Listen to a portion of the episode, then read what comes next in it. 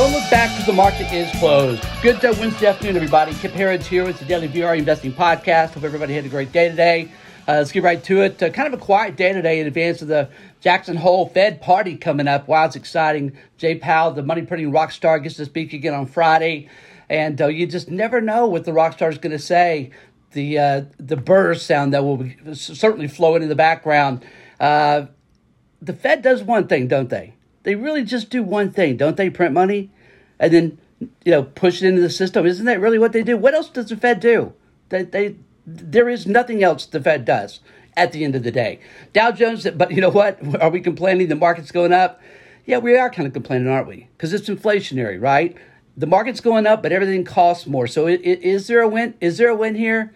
Yes, there is. There are wins here, and that's our job to find those. But this is absolutely a monetary currency inflationary environment, and it's not going to stop, which is why housing continues to go up, and it will continue to go up. And it's also why the stock market will continue to go up. This is that market, folks. This is that market. Just remember why it's going up. Dow Jones today up 39 points. Another, uh, no, no, not an all time high, getting closer to it, 35,405. Our 51st all time high today this year in the S&P 500 up 9 points today at 44.96. Nasdaq uh, all-time high.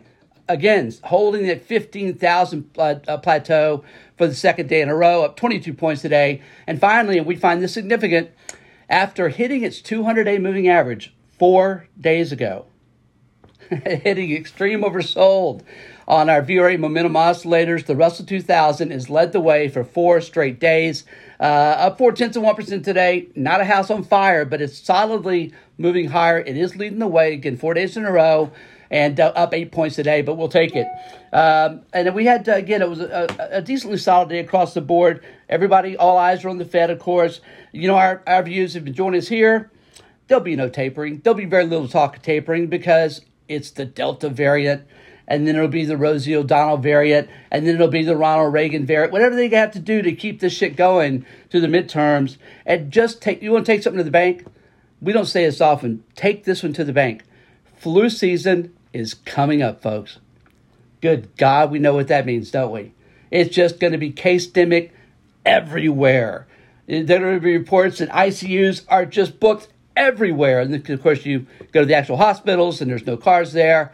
But folks, this is what we've gotten used to. This is the this is the uh, mass mass hysteria propaganda. Uh, this is the the fear monger we've gotten so used to over the last uh, year and a half. Uh, but you know it's going to be hardcore this winter. But again, the point being is just another reason the Fed's not going to taper. Certainly not into midterms next year. That gives us the all clear sign and removes one of the things that market participants are worried about is any kind of tapering and removing the punch bowl from the party. Just ain't gonna happen. Uh, also today, let's see, let's go into um, oh, what let me talk about. Uh, let's look at the internals today. Let's keep this one fairly quick today. Internals today were solid again today. This makes four straight days of solid internals. Each one is great, but again, kind of a quieter today today. Positives across the board, though, folks. No negatives here at all. Again, this has been one of our big concerns. The internals have been absolutely crappy for most the most part of three months. And now we've got four straight days. This is the best streak we've had for the internals in quite some time. And again, that's very good to see in a month that is a seasonality is not too great for the markets. Nothing was two to one across the board positive. But You know what? Uh, it, it will still take a solid positive across the board in both advanced decline and up down volume. And uh, we also had today 320 stocks hitting new 52 week highs, just 105 hitting new 52 week lows. And our sector watch today um, again, no great shakes here, but still solid. Seven up, seven sectors up, four lower. Led to the upside by financials, up 1.2% as the 10 year uh, jumps all the way to 1.34%. uh, folks, it's going back below 1% this winter. Uh, I think by year end, the 10 year will be below 1%. So, kind of a bold call. We've been saying by the first quarter, in the first quarter of next year.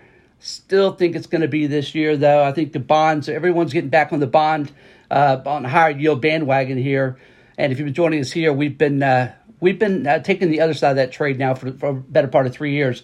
Energy up seven cents to one percent today. Industrials up t- six cents to one percent. Really nothing to the downside to speak of. Fractional losses uh, to the downside. And uh, finally, today in our commodity watch, gold today giving back some of its recent gains, down $16 an ounce again with higher yields at $17.93 an ounce. It's a very seasonally positive time to be in gold, really from now to about February. Uh, you, you, could say, well, Kip, it's really more like a September to February thing, but I think I think this is the I think gold is already signaling it's moving higher. We saw that in the miners and their move higher the last week. Silver today, uh, very quiet, uh, basically unchanged. It's twenty three eighty eight an ounce. Copper today up eight cents, back to four twenty six a pound. Oil having another good run here. Oil's been a story of runs, right? Been lower for uh, seven days, now higher for four days. Oil today up 69 cents a barrel at 68.23. As the energy stocks have been acting very well. Uh, again, the average energy stock lost 30% from its highs over a period of about two and a half months. So there's a lot of good values there. We love this group going into the fourth quarter. And finally, Bitcoin up 681 right now, trading at 48,920. Folks, again, hope you had a great day, an even better night. We'll see you back here again tomorrow after the close.